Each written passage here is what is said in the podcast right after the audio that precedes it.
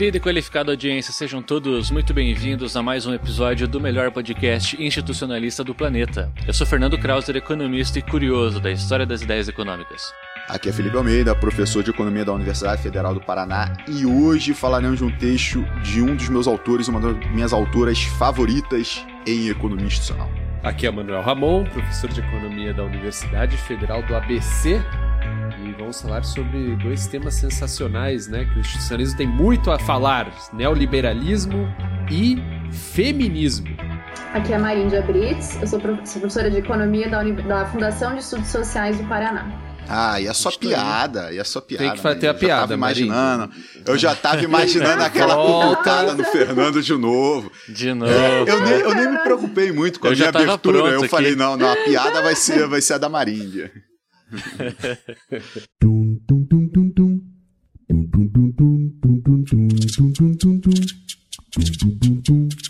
Mais uma vez, trazemos o um magnífico reforço de nossa amiga Marília Brits. Hoje voltaremos a tratar o feminismo pela perspectiva econômica, argumentando que há forte associação entre o ideário neoliberal e o comportamento sexista.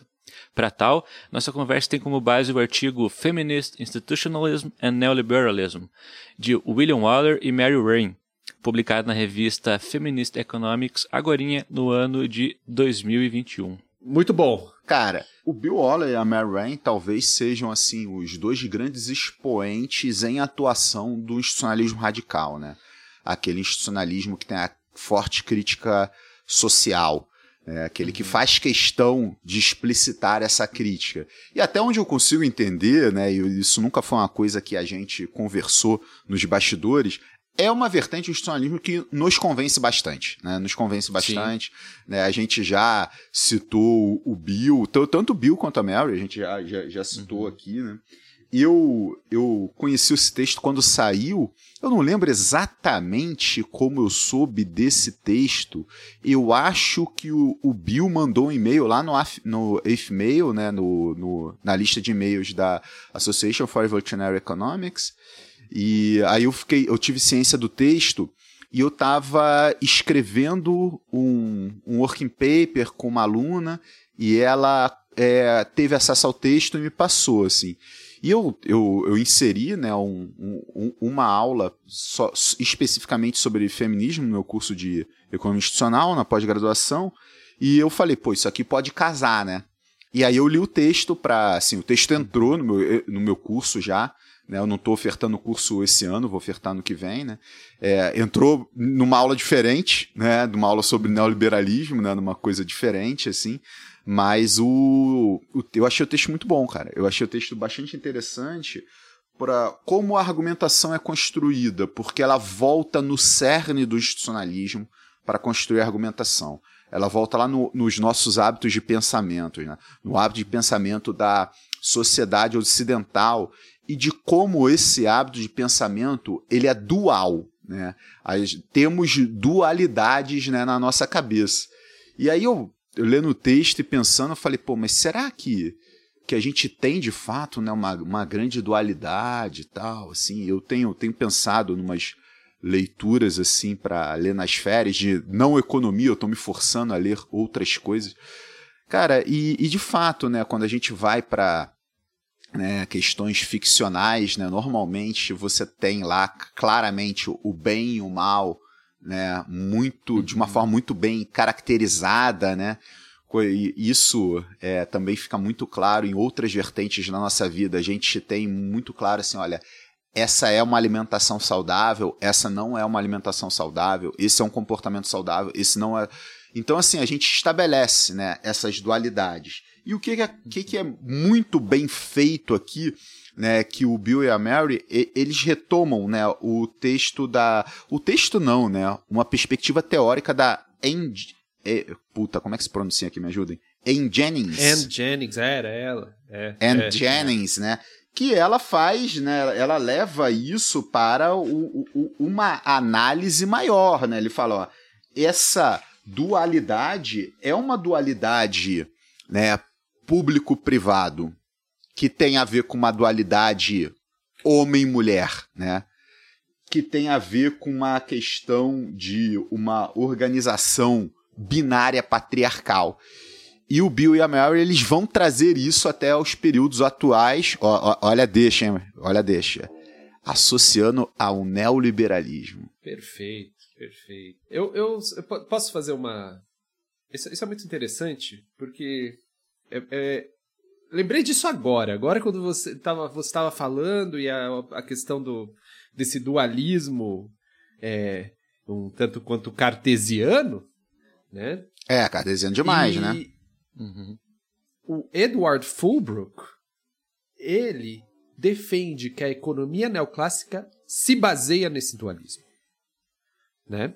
Porque ela trabalha com a ideia de que existe a experiência e a dedução, né? Então o que, que é isso? Nós temos a experiência que está fora da gente, que nós acessamos ela de maneira plena, certo? Então o mundo eh, que nós temos à nossa frente, nós conseguimos absorvê-lo de maneira plena. E nós temos, por outro lado, a dedução, certo? Que é, é, o, a, a, a, o, o pensar através de regras, certo? E as condições que fazem com que nós, através de regras simples, construamos, cons- poss- possamos construir regras mais é, complexas a partir disso, certo? Então tem, é, um, é um dualismo, certo? Indução e dedução. E veja isso, né? Ele vai dizer, pô, a economia neoclássica é dualista. Até hoje, isso é uma característica de- desse tipo de abordagem. E aí, quando ele vai falar, ou aí, na verdade, não é nem ele falando, mas é, os institucionalistas, quando eles vão ver os fundamentos filosóficos, então, fundamentos filosóficos da economia neoclássica para o Edward Fulbrook é o cartesianismo, certo? E os fundamentos filosóficos do institucionalismo é o é, pragmatismo, certo? Norte-americano. E aí, quando você vai ver o pragmatismo, entre a experiência, entre o que está fora e o que está dentro né, da nossa cabeça, tem um negócio que se chama abdução. Tem um negócio que é a ação específica do cientista. Certo? Ah, achei que era ET. Tem- tem- é, é, ou ele chama de abdução, retrodução, né? Eu tô pensando no Peirce, no, no filósofo, é, eu acho que o principal expoente do pragmatismo. E veja, há um contínuo, né? Um contínuo entre experiência, a, mod, a forma como você vai ver aquilo, a sua ontologia, certo? E a maneira que você pensa. Então há sempre um contínuo ali, que é muito importante, porque é esse contínuo que o institucionalismo leva à frente.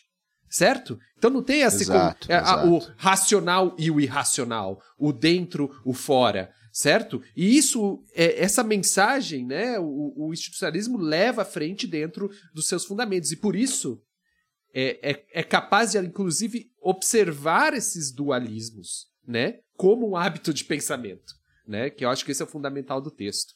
É Isso. é isso. E aí temos a questão do neoliberalismo, né? Aí, aí que o- Temos, que o temos, mas. Eu posso, posso lhe interromper rapidamente? Que temos aqui, né, nossa querida amiga Maríndia. Gostaria de saber a perspectiva feminina aí Isso. sobre, sobre o texto, né? O que, que, que você achou do texto, né? Uhum, Bom, primeiramente queria agradecer o convite, né, do Felipe e do Manuel e a presença do Fernando, né? Fiquei sabendo que eu não recebi convite do Fernando e não queria que eu tivesse presente, né? Ah, muito bom, Mas muito, muito obrigada, bom. Fernando. Tudo bem. Bom, Quase que eu não é, venho, mas tudo bem. É, eu, eu- me falaram, me falaram.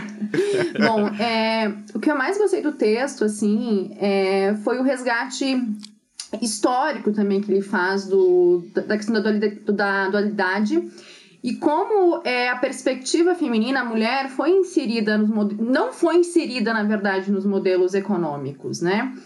É, desde assim, o desenvolvimento das ideias econômicas, é, o que a gente percebe? Né? Que a mulher foi relegado um, um papel é, secundário ou papel secundário algum, né? nenhum. Uhum. É, então, assim, essa questão de, desse dualismo, né, de público-privado, que o texto discute, ãh, mulher é, e homem, e principalmente a questão da racionalidade, né, que foi lá a fundação de como econômicos eram, ser racional, egoísta, onde entrava a mulher nesse papel? Então, assim, os modelos econômicos é, baseados exclusivamente no homem não, não incluem a mulher. Por quê? Porque ela não é considerada, em termos biológicos, né, na natureza, por esses modelos, como um ser racional. E não é porque ela, re, ela talvez negue as, as regras da racionalidade, mas porque a sua própria natureza, conforme né, os modelos econômicos tradicionais nos dizem, não é racional é uma natureza altruísta, de corpo, né, de subjetividade. Então, qual é o papel dela nesses modelos? Não há. Ou seja, além de ser uh, uma característica dualística, em alguma medida também existe uma naturalização desse dualismo. Isso? Isso, exatamente. Né? Essa naturalização, porque é só considerada as diferenças biológicas. Tá? Eu acho que é, o institucionalismo ele consegue entender é, a questão de gênero é, através de um aspecto social institucional e não só com uma diferença biológica, reprodutiva. Né? Ele consegue inserir a mulher uh, vendo essas diferenças que foram construídas de forma social é, institucional, cultural, né, de como que ela foi vista pela sociedade. Então, até assim, o feminismo né, tem algumas, algumas ondas que a gente diz de desenvolvimento, né, e essas ondas, elas foram é, é desenvolvidas, né, passaram em relação também à própria uh, desenvolvimento das ideias econômicas. Então, você tinha ali, é, no século XIX, 1820, mais ou menos, o modelo econômico que a gente chama de modelo de é, cavaleirismo econômico, né? Então, assim, havia a questão de os homens, te, uh, os economistas defenderem o aumento salarial dos homens, é, por quê? Né, a nível de sustento da família, porque a mulher era economicamente dependente, assim como os filhos. Né? Então, é, esse modelo de cavalheirismo econômico, a gente fala modelo de, é, de, de gênero, é, relegava a mulher à questão de ser dependente moralmente e, de, e, financeiramente dos homens. Então, sempre foi essa questão biológica. A mulher cabia o papel de altruísta, de tarefas domésticas, é, de cuidado com os filhos. Né? O texto também aqui discute bastante a questão do care, né, do cuidado, do cuidar das pessoas, trabalho doméstico, trabalho é, com doentes, crianças, enfim. Então, assim, ah, se for entender que esse tipo de trabalho, por exemplo, ele é, é de certa forma, é, intangível, como é que você vai pilhar aquilo, ou ah, mercantilizar aquilo, né? Uh, não é um trabalho é, racional, como se fosse, né? Pelo modelo econômico desse cavalheirismo econômico, modelo de gênero, né? Ah, fantástico, fantástico. Eu não sei, agora eu vou fazer duas suposições, aí vocês me consertem se eu, se eu tiver errado. Na verdade, eu, vou, eu não vou identificar uma das pessoas que eu acho que é melhor. É, e aí é uma suposição só. Teve um, um, um, convidado, uma convidada que eu acho que mencionou John Harvey, aqui o pós-keynesiano, né? Que ele, ele mencionou que a economia neoclássica é a economia do homem branco norte-americano, né? Que o homem branco norte-americano uhum. se sente representado ali e que se você sai né, desse pequeno nicho né, da, da chamar sociedade humana no sentido geral, você não tem as pessoas representadas ali. Né? E eu acho que o, que o uhum. texto uhum. lida muito com essa questão. Né? Você vê que tudo que a, que a Marindia menciona é assim, olha, a, a, a mulher tem espaço que é um espaço privado dentro né, do, do nicho patriarcal, é o espaço de, de dentro de casa, né, é um uhum. espaço de dentro da família, né, é um, e o homem tem um espaço que é o espaço público, que é o espaço de, de fora de casa, de fora da família, que é o mercado, né? Então vai muito nessa direção. Temos que voltar, Manuel Ramon, ao neoliberalismo, ah, hein? Então Ó. Vamos voltar ao neoliberalismo, né? Porque o texto faz essa conexão, a grande novidade, eu acho, do, do texto é fazer essa conexão entre esses dualismos que sempre, que sempre existiram, mas são uma construção institucional é, ocidental, é, e a organização neoliberal da sociedade né, que temos neste exato momento. Ou seja, como uma coisa, de alguma maneira, está ligada à outra e reforça a outra. Né? Então, esses dualismos reforçam o neoliberalismo e o neoliberalismo reforçam esses dualismos. Eu acho que esse processo é, de auto-reforço entre as duas questões é, são fundamentais e como a, o feminismo se encontra ali, né? Com uma leitura feminista tem que escapar das duas coisas, né? A leitura feminista, que é muito interessante o texto, que ele chama é, Feminist Institutional Economics, né? O Original Institutional Economics, FOI, né? Feminist Original Ou Institution. foi. Ele chama FOI, né? Feminist Original É. Institutional Economics. Ele tirou Economics, então é, eles tiraram o Economics, ficou FOI. É, ou seja, essa se livrar dessas duas coisas, né? Porque as duas coisas são parte de um fenômeno conjunto.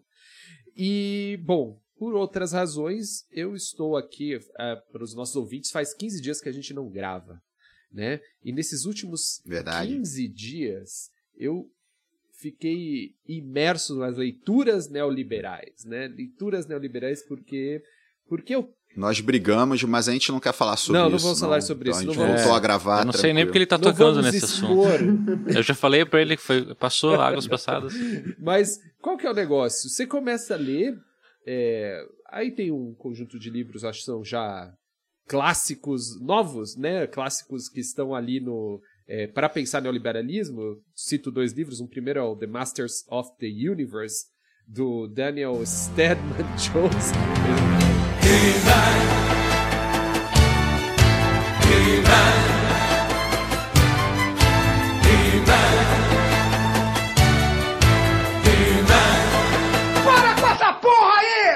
Eu tenho certeza que ele pensou no nome é, por causa do He-Man, né?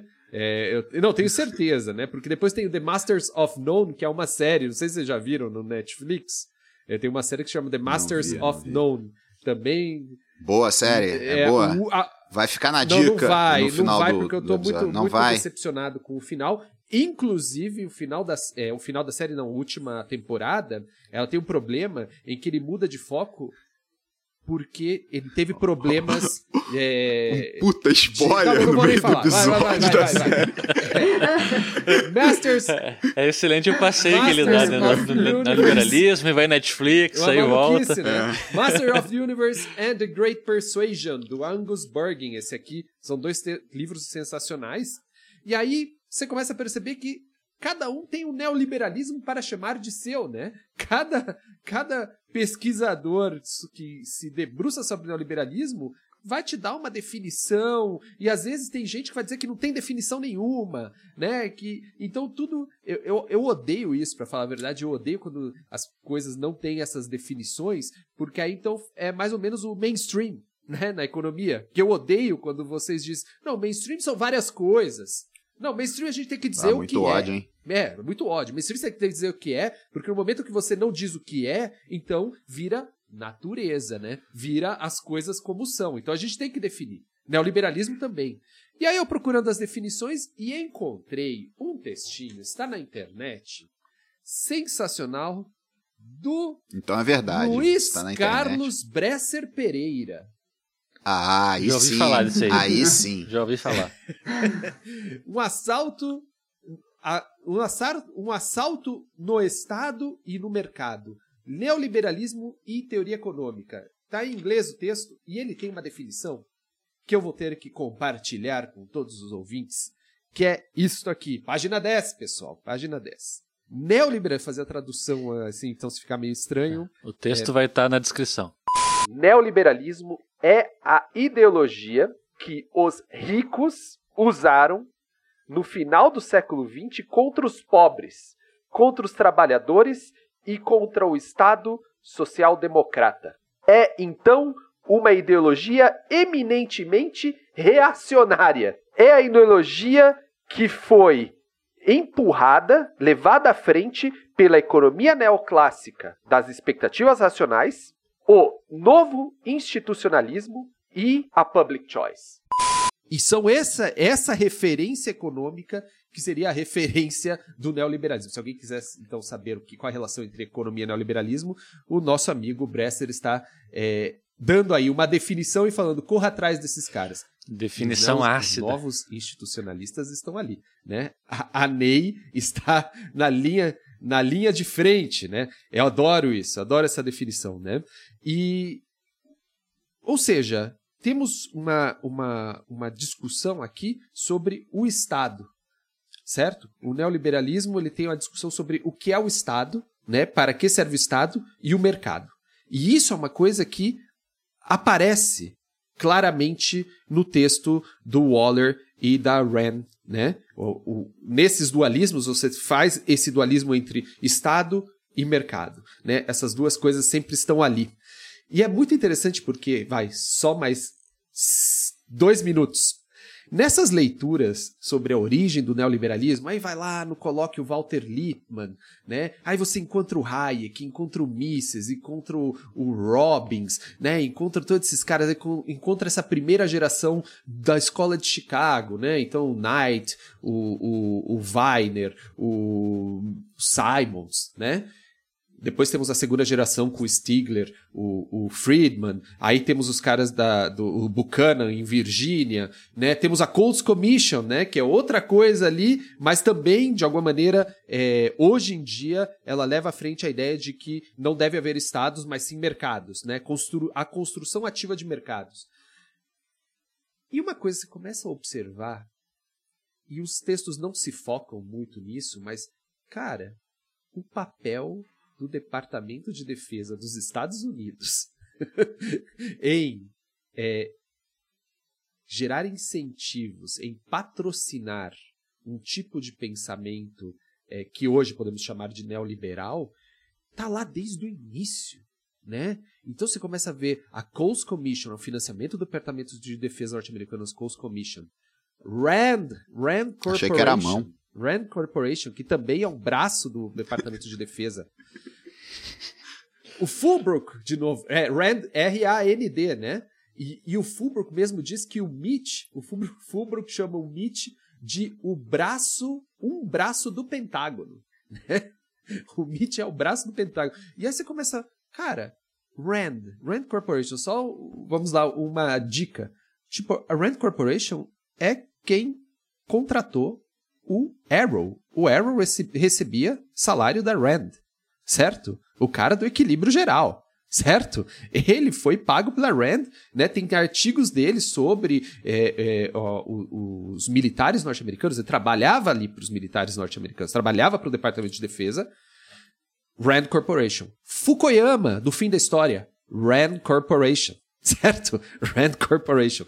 Todo tem uma, um conjunto amplo de autores que estão ligados aí a esse departamento de defesa, que também fazem parte dos think tanks neoliberais, certo? Então há uma conexão muito grande entre esse Estado é, é, nos Estados Unidos e os think tanks que eu não ninguém está estudando isso mesmo de fato, né, essa ligação, mas será que poderíamos dizer que o neoliberalismo é uma invenção do Departamento de Estado norte-americano? Essa, essa, essa é uma bela hipótese, né? Porque quando você começa a ver, cara, desde o início esses caras estão ali sendo financiados por, pelo governo norte-americano, né? É, e tá aí, e tá aí. Então, só para deixar esse mistério no ar, né? De será que isso é plausível pensar isso? Tem dois mistérios. Tem esse e tem um motivo pelo qual o senhor não citou Mirovski, que foi um pecado que não sei se o senhor será perdoado.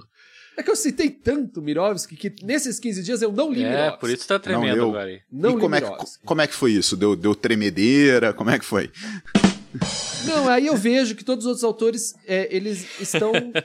não conseguem chegar ao nível de Mirovski. Ah, entendi, entendi. entendi. O Mirovski só, só foi exaltado nesse tempo. né? Exatamente, porque Mirovski vai lá e olha programas de essa realidade, como chama? Esses programas real, como é é o Reality nome? show? reality show e fala isso aí é neoliberalismo. Nenhum autor falou isso. Então Mirovski está um passo à frente, certo? Hum. Mirovski Em um breve- frente. Em breve vai ter análise do, do Fernando do No Limite aí pra gente. No... Isso. isso. No próximo Blitz. Mas vamos lá então. Já fiz uma pequena introdução neoliberal que sempre tem por aí, né? A gente sempre vai fazendo com cada vez Bela. coisa diferente. Bela introdução, hein? Gostei, não conhecia e gostei muito da, da introdução do Bresser. Gostei O bastante. Bresser foi A é introdução, ótimo. não é introdução, né? A apresentação do conceito do Bresser. Gostei, Apresentação, é. gostei bastante. Bastante Perfeito. ácida. É. Olha que engraçado, né? O Bresser coloca então que o neoliberalismo é contra os pobres. Se eu, se não, não, é, É a ideologia dos ricos usadas no final do século XX contra os pobres, os trabalhadores e o Estado Estado social-democrata. social-democrata. Ah, é, é, é, é muito Reagan Thatcher isso aí, né? Tipo, é Uhum. o, o que foi feito politicamente, né? Por esses. Mas, essas ele, mas ele data início do século XX. Não, né? Final, final. Final, Final- do 20. final do ah, século XX. Final do tá. século Uhum. XX. Não, no Mas- século XX é o, é o capitalismo Uhum. que o Veblen e o Commons viam, né? Isso, Isso- isso, é. fo- Foi até uma coisa meio em off, né, que, que eu mencionei, assim, na, na minha cabeça, eu posso estar totalmente equivocado, né? Você tem aquele esse capitalismo que o Veblen como os vinhos da, da- das grandes corporações surgindo e tudo mais.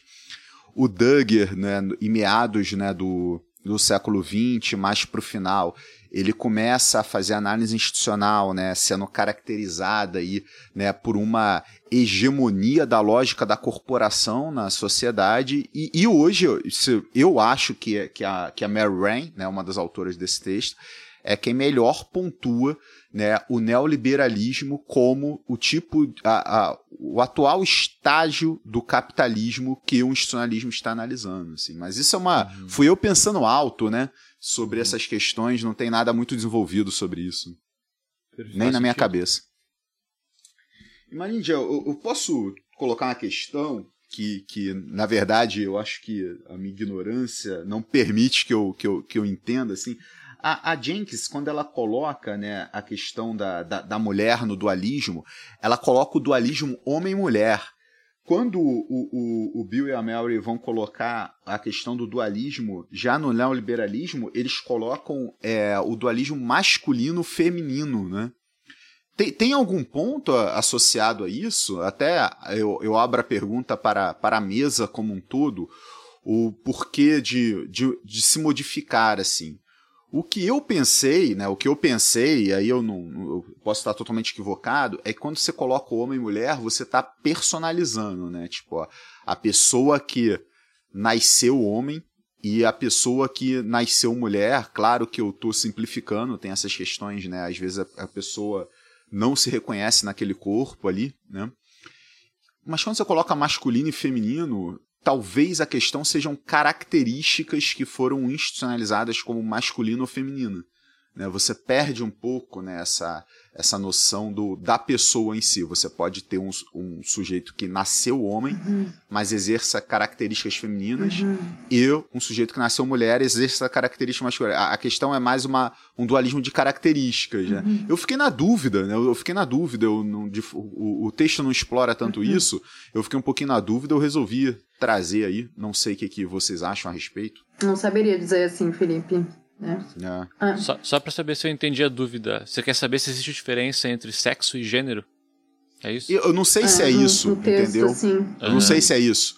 É porque o, o, o- porque o dualismo ele muda, né? Da Jenks pro, pro, pro Bill e pra Mary, né? De, de homem e mulher pra masculino e feminino.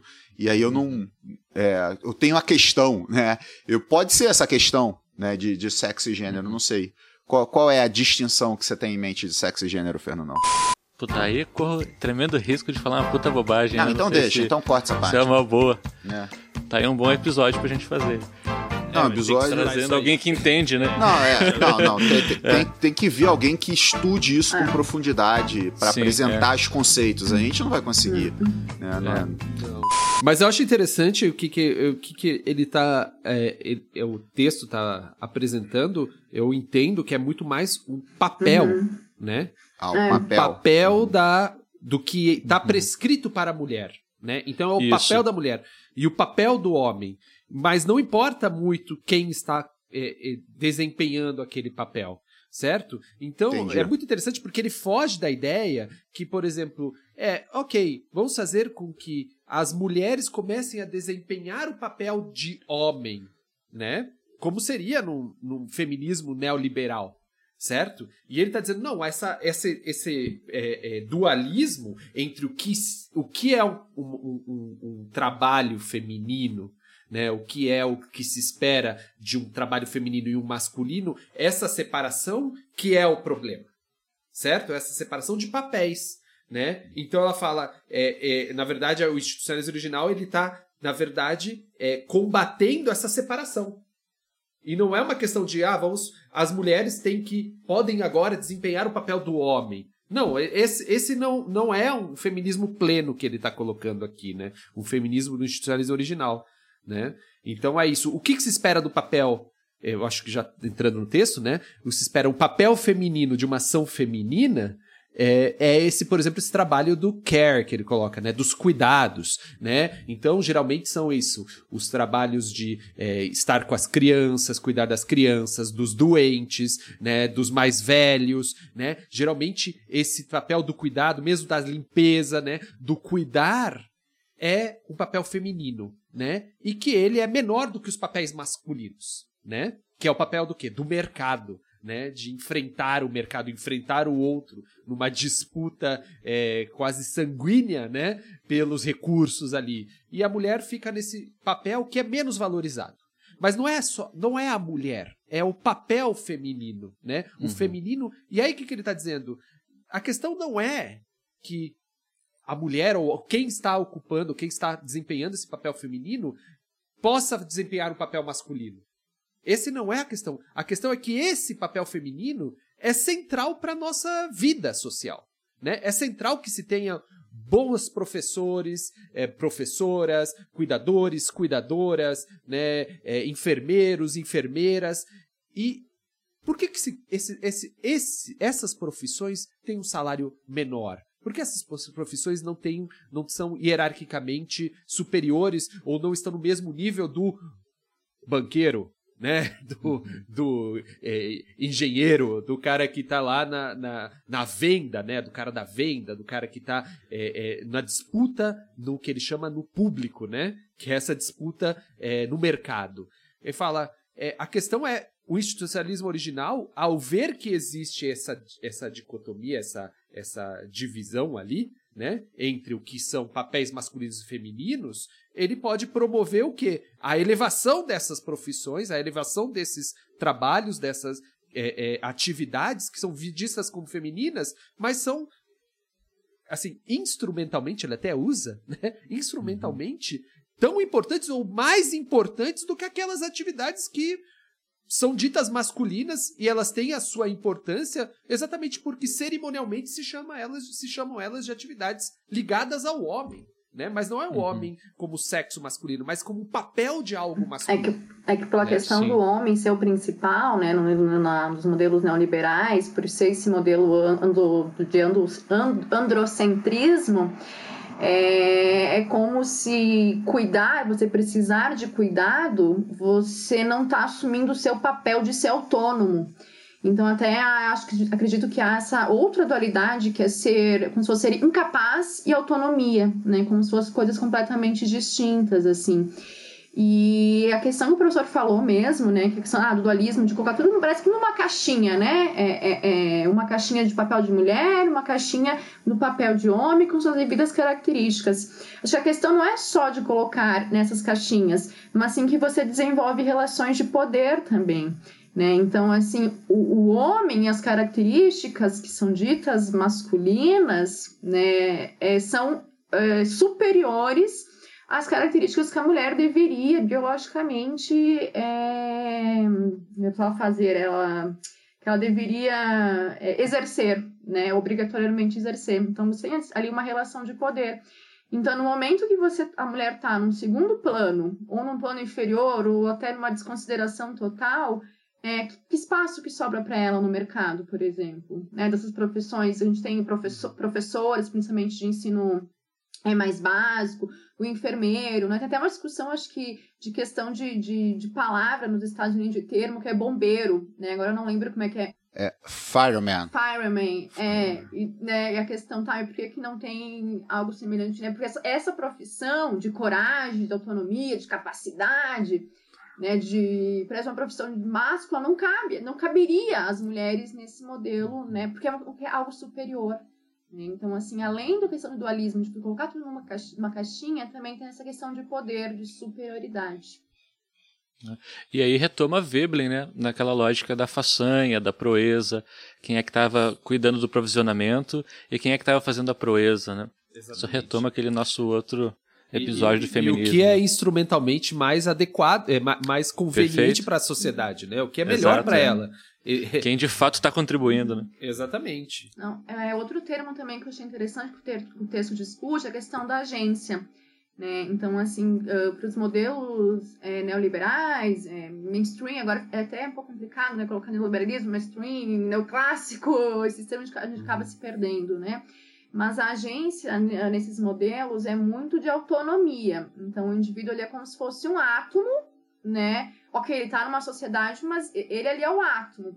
E já se você pega os, os, a teoria heterodoxa, e acredito, que, acredito não, tenho certeza que a economia feminista faz parte, ela é uma escola heterodoxa, a agência entende né, essa questão de você. É, é, é aquele, o poder de tomar ações, o poder de, de você, como se fosse uma autobiografia da sua própria vida, né, de você ser ali um indivíduo na sociedade, mas sempre lembrando que o indivíduo está inserido numa sociedade, numa questão cultural. Então ele vai sofrer influências em relação a isso. Né? E acho que no momento que a, o, o neoliberalismo não considere essa questão social, é, tudo parte do indivíduo, né? E que indivíduo que é esse? O homem, né? O racional, o objetivo, o corpo, né? Não questões que são ditas feministas como a mente, né? E subjetivismo, uhum. etc. Perfeito. Ah, você tocou num ponto muito importante, Maríndia. A economia feminista como heterodoxa, né? É, eu lembro de alguns anos atrás, eu estava num, num, numa conferência da EIF, aí tava um colega lá, é, infelizmente não me recordo o nome, mas era um colega italiano, ele estava tentando, né? A gente sempre tenta fazer isso, né? Essas sistematizações de escola e que escola é ortodoxa, que escola é heterodoxa. E tiveram dois pontos, né, que foram levantados na classificação do colega, que era a economia austríaca é uma corrente heterodoxa e a economia feminista ela é uma corrente heterodoxa. E eu, eu, eu, fiquei muito com esses questionamentos, assim. Mas esse texto ele é muito esclarecedor em relação à economia feminista. Sabe por quê? Se você tem um mainstream fazendo o que seria economia feminista, e quando o mainstream faz isso, a única coisa que é vista é uma questão salarial, a, a mulher ganha menos do que eu faz esse. Nota, você está fazendo pesquisa sobre um objeto que seria feminista mas no, no, na outra ponta, o mainstream não consegue lidar com economia feminista pela sua própria concepção, porque sabe o que, que você tá, quando o mainstream faz economia feminista, você tá tendo o homem branco americano lidando com questões feministas. Então não é economia feminista propriamente dita. Então acho que esse texto conseguiu fechar na minha cabeça falar, não, a economia feminista, ela é heterodoxa, porque você precisa fazer o que a, a Anne Jenkins, o Bill Waller, a Mary estão fazendo aqui, que é, olha, bom, vamos explorar a gênese da coisa, vamos no cerne do problema. Não vamos ficar vendo somente um resultado no mercado de trabalho. Há uma questão no mercado de trabalho, o salário da mulher ser menor, para exercício da mesma função. Mas por quê? Da onde que isso vem? Né? Então, acho que a economia feminista ela responde a essas questões. Né? É. A epistemologia ortodoxa não sabe lidar com isso. Não sabe, não sabe, que... não sabe. Porque é, o, a grande questão da ortodoxia é uma alocação de recursos via preço. É isso que a ortodoxia sabe fazer. Né? Então, nota que ah, a questão da mulher é uma questão de um salário menor para exercício da mesma função. É isso que, que dá para analisar com ortodoxia.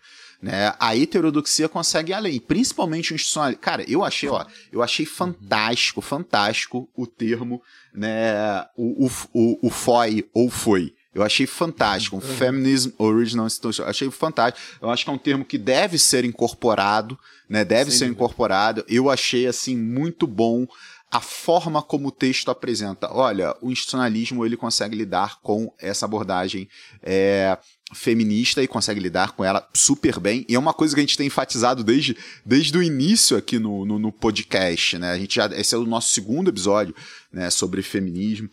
É, e eu acho que essas questões da, da dualidade, ela é super né, cruel, né, porque a dualidade ela é apresentada com antagonismo e um juízo de valor, né? É, as posições são antagônicas e tem a posição boa e a ruim. Né? Uhum. E a posição associada ao homem, ao masculino, é colocada no neoliberalismo como aquilo que é bom, aquilo que é desejável. Né? E o da, a, a posição da mulher, a posição feminina, como aquilo que não seria desejável. Então, automaticamente, né, você tem. E, e, e, pô, isso que a Marinha já falou é muito. É absolutamente central, acho que é a grande mensagem do texto, que é. Cara, não é questão da, da mulher começar a exercer atividades que são ditas masculinas, não. É uma modificação de hábito de pensamento. A gente só, uhum. só vence preconceitos e a gente só vai ter uma sociedade de fato igualitária se a gente supera esses hábitos de pensamento, sem ter né, mais essa dualidade, sem ter aquilo que é masculino, aquilo que é feminino, aquilo que é domínio da mulher. Não, tem essas tarefas aí, tem que ser exercidas na sociedade, vamos exercer. Né? Tipo, não importa quem, né? Eu acho que essa é a grande questão. E sem qualificar essa tarefa como né, de uma questão é, de gênero ou qualquer coisa do tipo. É, e o que é mais interessante interessante assim é que se você pega a perspectiva ortodoxa é, não explica como, então, essa desigualdade de salário, e nem o mais importante, que é como resolver. e a solução, né? E isso o texto debate também. Então, assim, se você entende, a, a, discute a questão da mulher, né, no modelo neoliberal, que solução que é dada? Dado que o que parte é do indivíduo, a solução, o que, qual que é a solução? Né? É, é, para diminuir a desigualdade, para inserir a, a, mulher no modelo. Não há uma solução. Eu, pelo menos, identifiquei no texto, né, explicando não há mudança social. Não, não existe. Uhum. Se você não, não bebe nos hábitos de pensamento, não entende as, as desigualdades, as diferenças nesse contexto institucional, social, não há nem como explicar o porquê e nem como solucionar é, esse problema. Perfeito. Eu, eu, é, eu acho que estamos nos encaminhando para uma, uma visão conjunta muito parecida do texto, porque o público, acho que é. O que, que aconteceu? Cada um leu, né? E estamos uhum. aqui discutindo sobre o que cada um leu. Não, a gente não conversou antes, né? É, é, então, é uma coisa interessante, né? Isso que o Felipe falou. Ah, os austríacos é, são heterodoxos, né? Que como lidar com essa femi a economia feminista é heterodoxa, tudo isso. Eu acho que esse trabalho faz esse grande papel de falar. Eu não sei se a economia feminista é heterodoxa, mas eu sei que o foi, né? O feminismo do institucionalismo original é, né? Então tem um trabalho de falar, olha, delimitei aqui, né? Delimitei um tipo de abordagem dentro da economia institucional e tenho certeza que isso aqui é heterodoxo, né? Então, isso, isso, é algo muito bom. E é interessante os austríacos são uma nota de rodapé sempre, né? Outro dia eu recebi um meme daquele Rethinking Economics. Ah, né? os são, memes deles são bons, né? É, são bons. São né? três caras, um apontando pro outro, sabe? Ao ah, pessoal um do The Office, da série The Office. É, The Office. Aí estão lá os neoclássicos, é, austríacos e marxistas, né? E todo mundo meio brigando um com o outro, né? Marxista brigando com o neoclássico, que também briga com o austríaco, que também briga com o neoclássico, que também briga com, uma, com, uma, com, com o marxista, e o neoclássico também briga com todo mundo.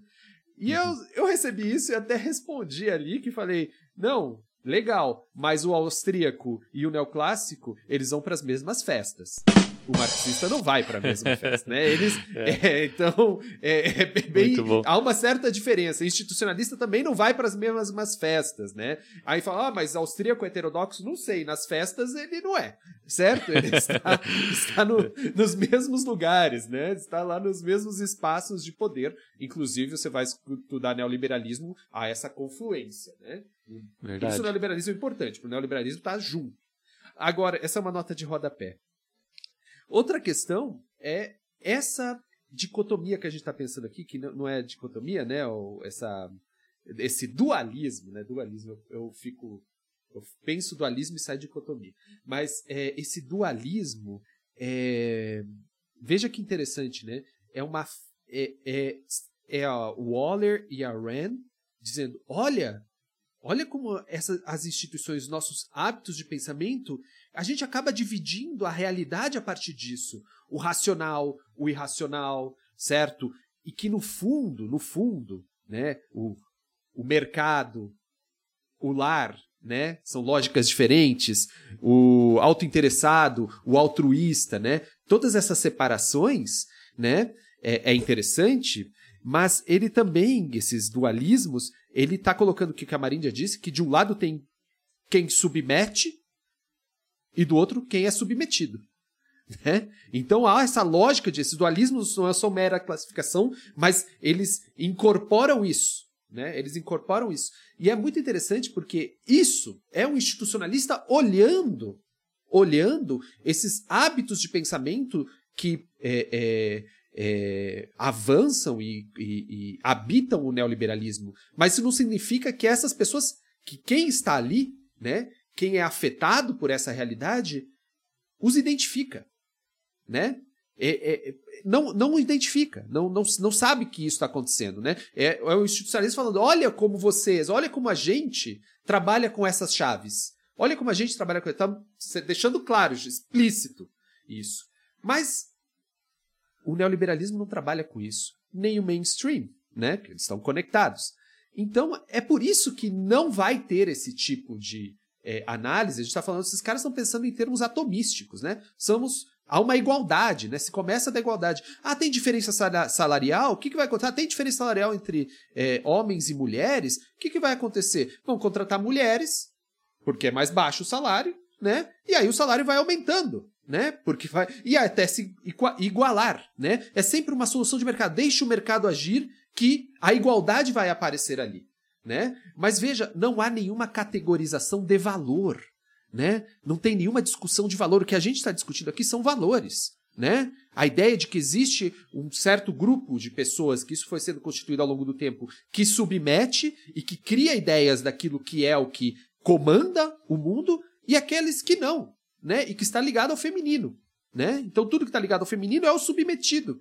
Inclusive as profissões, os papéis, né? Então é muito interessante, o mainstream não vai te dar solução nenhuma não te dá solução nenhuma, porque ele não enxerga essas estruturas. O mainstream não enxerga estrutura alguma. É oferta e demanda, é o totem. O totem do mainstream é oferta e demanda. Acabou.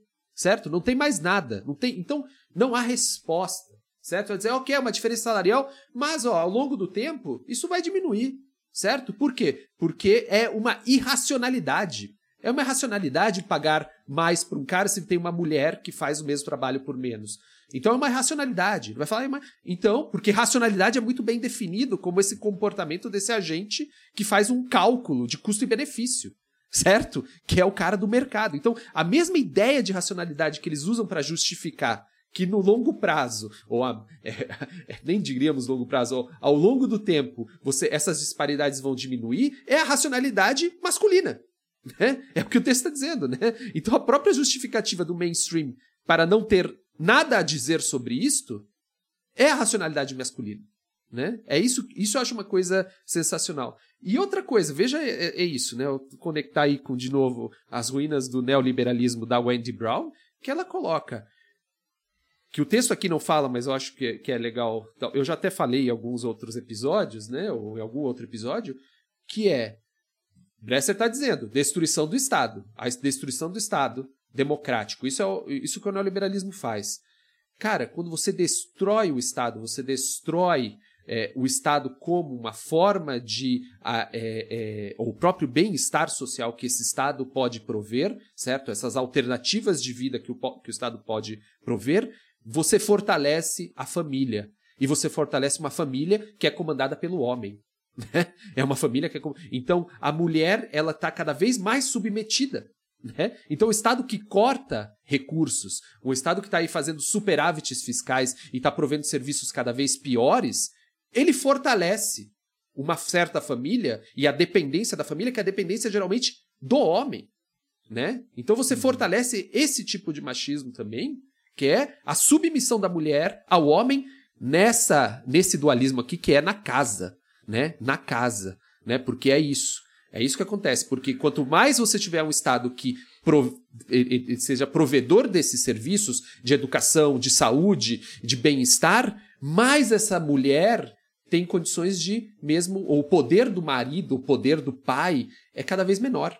Então, se você diminui o poder do Estado, em termos é, é, relativamente, o poder da família aumenta. Então, não é à toa que neoliberalismo e Bresser coloca muito mesmo, é um movimento reacionário, né? Conservadorismo andam de mãos dadas. Neoliberalismo e fanatismo religioso andam de mãos dadas. Não é à toa, não é à toa que esse, é, é, esse conjunto de é, igrejas que estão aí, o, o, o é, é, protestantes, ou que seja que temos aqui é, esses novos evangélicos, né? Teleevangelismo, essas coisas, é, especialmente isso, é, a, que, a questão da família é sempre central. Né? É a família, a defesa da família, a defesa da família, porque é esse centro de poder. Né? Destruição do Estado e defesa da família. Né? Esse valor da família é um valor conservador e é um valor que anda de mãos juntas com o neoliberalismo.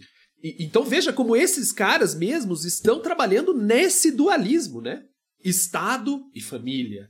Né? O homem no mercado, que ele se submete ao mercado, mas na família ele submete a família. É, isso é sensacional. E até os, os autores inserem o, o, o, termo estado babá, né? Babá como uhum. um termo feminino, né? Então esse uhum. estado, eles, o neoliberalismo é contra esse estado babá né? Porque esse Estado uhum. estaria assumindo, de forma, um termo pejorativo, as mesmas funções que as mulheres deveriam assumir de babá, né? Uhum. Exatamente. É, aqui no, no Brasil a gente usa muito paternalismo, né? O Estado paternalista, né? Seria o equivalente àquilo que uhum. é, os autores utilizaram de, de Estado babá, né? Seria, eu, pelo menos, interpretei como muito parecido. Né? Não, esse episódio, esse episódio é aquele episódio que eu gostei muito de gravar, vou gostar de ouvir, mas ele te deixa mal, né? Ele te deixa, deixa. mal. No final você fica pensando, cacete, o que que tá acontecendo, né?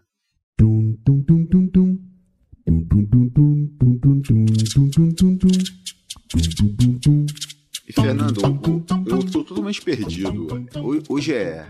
A gente tem hoje é quinta-feira. conselho. Hoje a gente tem conselho ou a gente tem dica? Não sei. Você eu acho que é cons... Faz Você tempo acha... que não tem conselho, provavelmente é conselho. É. Mas tem, Mas... Con... tem conselho? Não. Não? Então vai de dica. É, vai então, de dica é mais fácil. Olha só, olha só. Enquanto a gente estava né, falando, eu não pensei, eu pensei quando a gente estava falando, uhum. eu lembrei de um filme francês, é, se eu não me engano, tá na Netflix, ou já esteve, quando eu assisti, tá na Netflix, que se chama Eu Não Sou um Homem Fácil.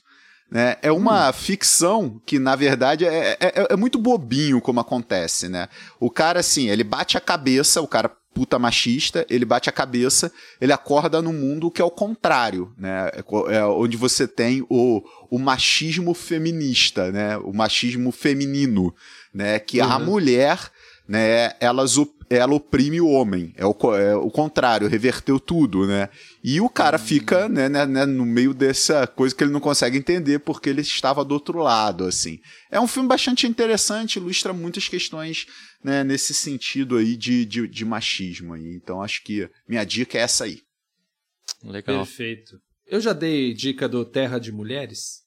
Acho que não. Hum, não lembro. Charlotte Perkins Gilman, Terra de Mulheres. Citada no texto, inclusive, né? Citada no texto. Sensacional.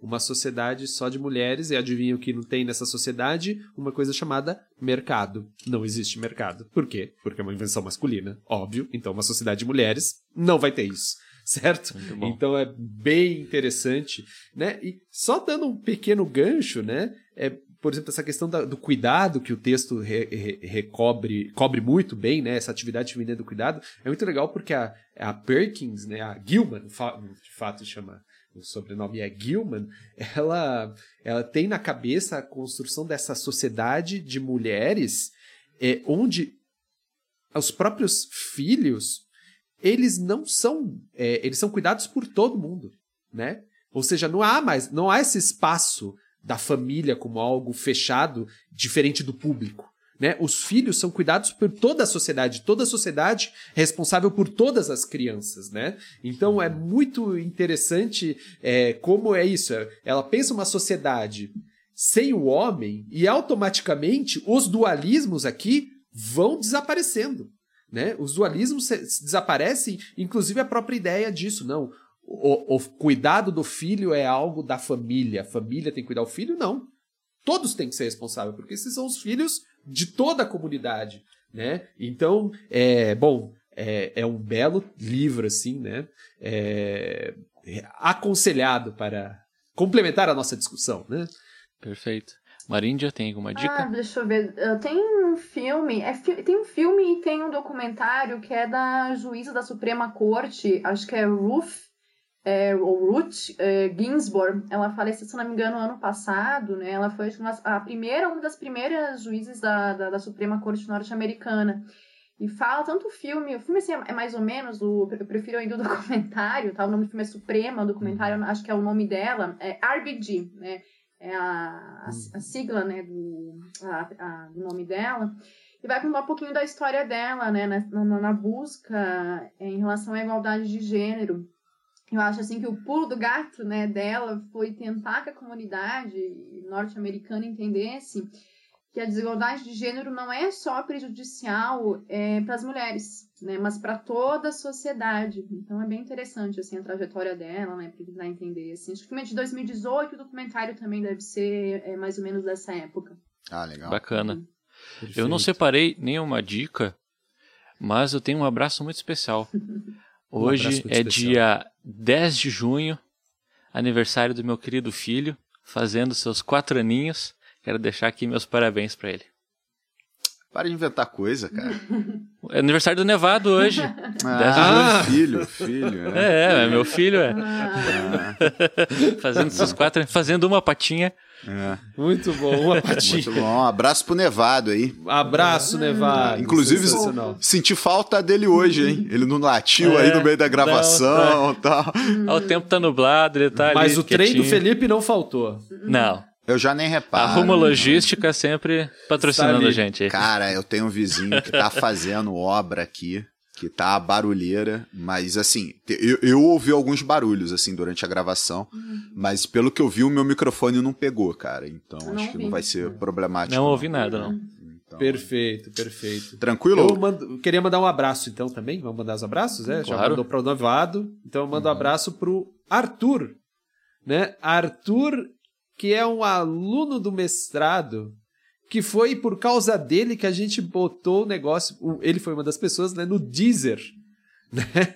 Botamos o podcast no Deezer e eu descobri isso ontem, que ele me falou na aula. É, professor, fui eu que pedi ali, fiquei enchendo o Ah. saco. Obrigado por terem colocado no Deezer para aproveitar as promoções da TIM. Porque eu Ah. acho que você compra o TIM, alguma coisa, você ganha Deezer de graça, né? Entendi. Então, está aí. Abração, Arthur. Abraço, Arthur.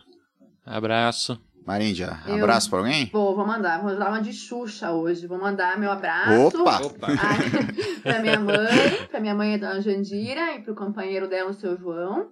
E pelo exemplo deles em relação à quarentena, né? Fizeram uma quarentena, assim, digna, olha, de nota de, de prêmio. É, tomaram a vacina recentemente, assim, mas super responsáveis. É, os dois são Ah, legal. aposentados, né? Então, assim, a, a vida deles é o quê? Baile, né? E caminhada e passeio. Na quarentena eles não Mas saem. vida não, boa, vida hein? boa, vida boa, olha. Vida Na boa. quarentena. Não pensem que a gente vai aposentar assim, não, hein? Não, vida excelente. Na, mas na quarentena fizeram uma quarentena exemplar, assim. Agora tomaram vacina e estão aos pouquinhos retona- reto- retomando, né? A vida, mas sempre com máscara, né? Fazendo as suas caminhadinhas. Então, meu, meu abraço vai pra eles dois. Ah, sensacional, sensacional. Um abraço aí, Dona Jandira e seu João. Felipe, tem abraço? Pô, não, não, não me preparei pra isso, né? Mas eu queria mandar um abraço aqui pro meu vizinho que tá em obra, que a obra termine logo. né? Tá, tá incomodando Essa o pré- obra seja abençoada. É, tá incomodando o prédio inteiro? Tá, tá, né? Mas com certeza tá incomodando mais ele, né? É. Que está fazendo a obra. Cara, que O- loucura. No meio de uma pandemia, o cara É, enche então, a casa Cara, de pedreiro pra gente. fazer reforma. Tem, tem, um plot, tem um plot twist aqui. Esse vizinho é meu pai, né? Ah, é foda. Sério mesmo? Sério, cara, sério. Seu pai E- vai ser seu vizinho? Né, já é, né? Já é meu vizinho. E só que ele tá reformando o apartamento, né? Então ele alugou o apartamento ao lado, né? Ele está o apartamento ao lado e tá fazendo aqueles ajustes que tem que fazer, né, no apartamento quando, né, é, Hum, você a- adquire imóvel, tá fazendo ajustezinho e tal, né? Meu irmão ainda mora com ele, né? Meu irmão adolescente, né? Então é, tá incomodando todo mundo, né? E todo mundo tá reclamando, então ele tá mais incomodado ainda. Então, pai, um forte abraço Entendi. aí, muita então força. vocês vão ser donos do andar, assim. Não, não, eu, eu são andares. Almeida. Não, são andares diferentes, né? Ah, são tá, andares tá, são andares diferentes, diferentes. né? Eu, eu- algum distanciamento da família é bom manter. É preciso. É. Alguns metros. Então vou mandar um abraço pro seu José também. né? Isso, abraço. É. Isso aí, pessoal. Fechou, pessoal? Então Beleza. tá bom. E eu, Forte vocês abraço. têm que ser- E o negócio, sigam nas nossas redes.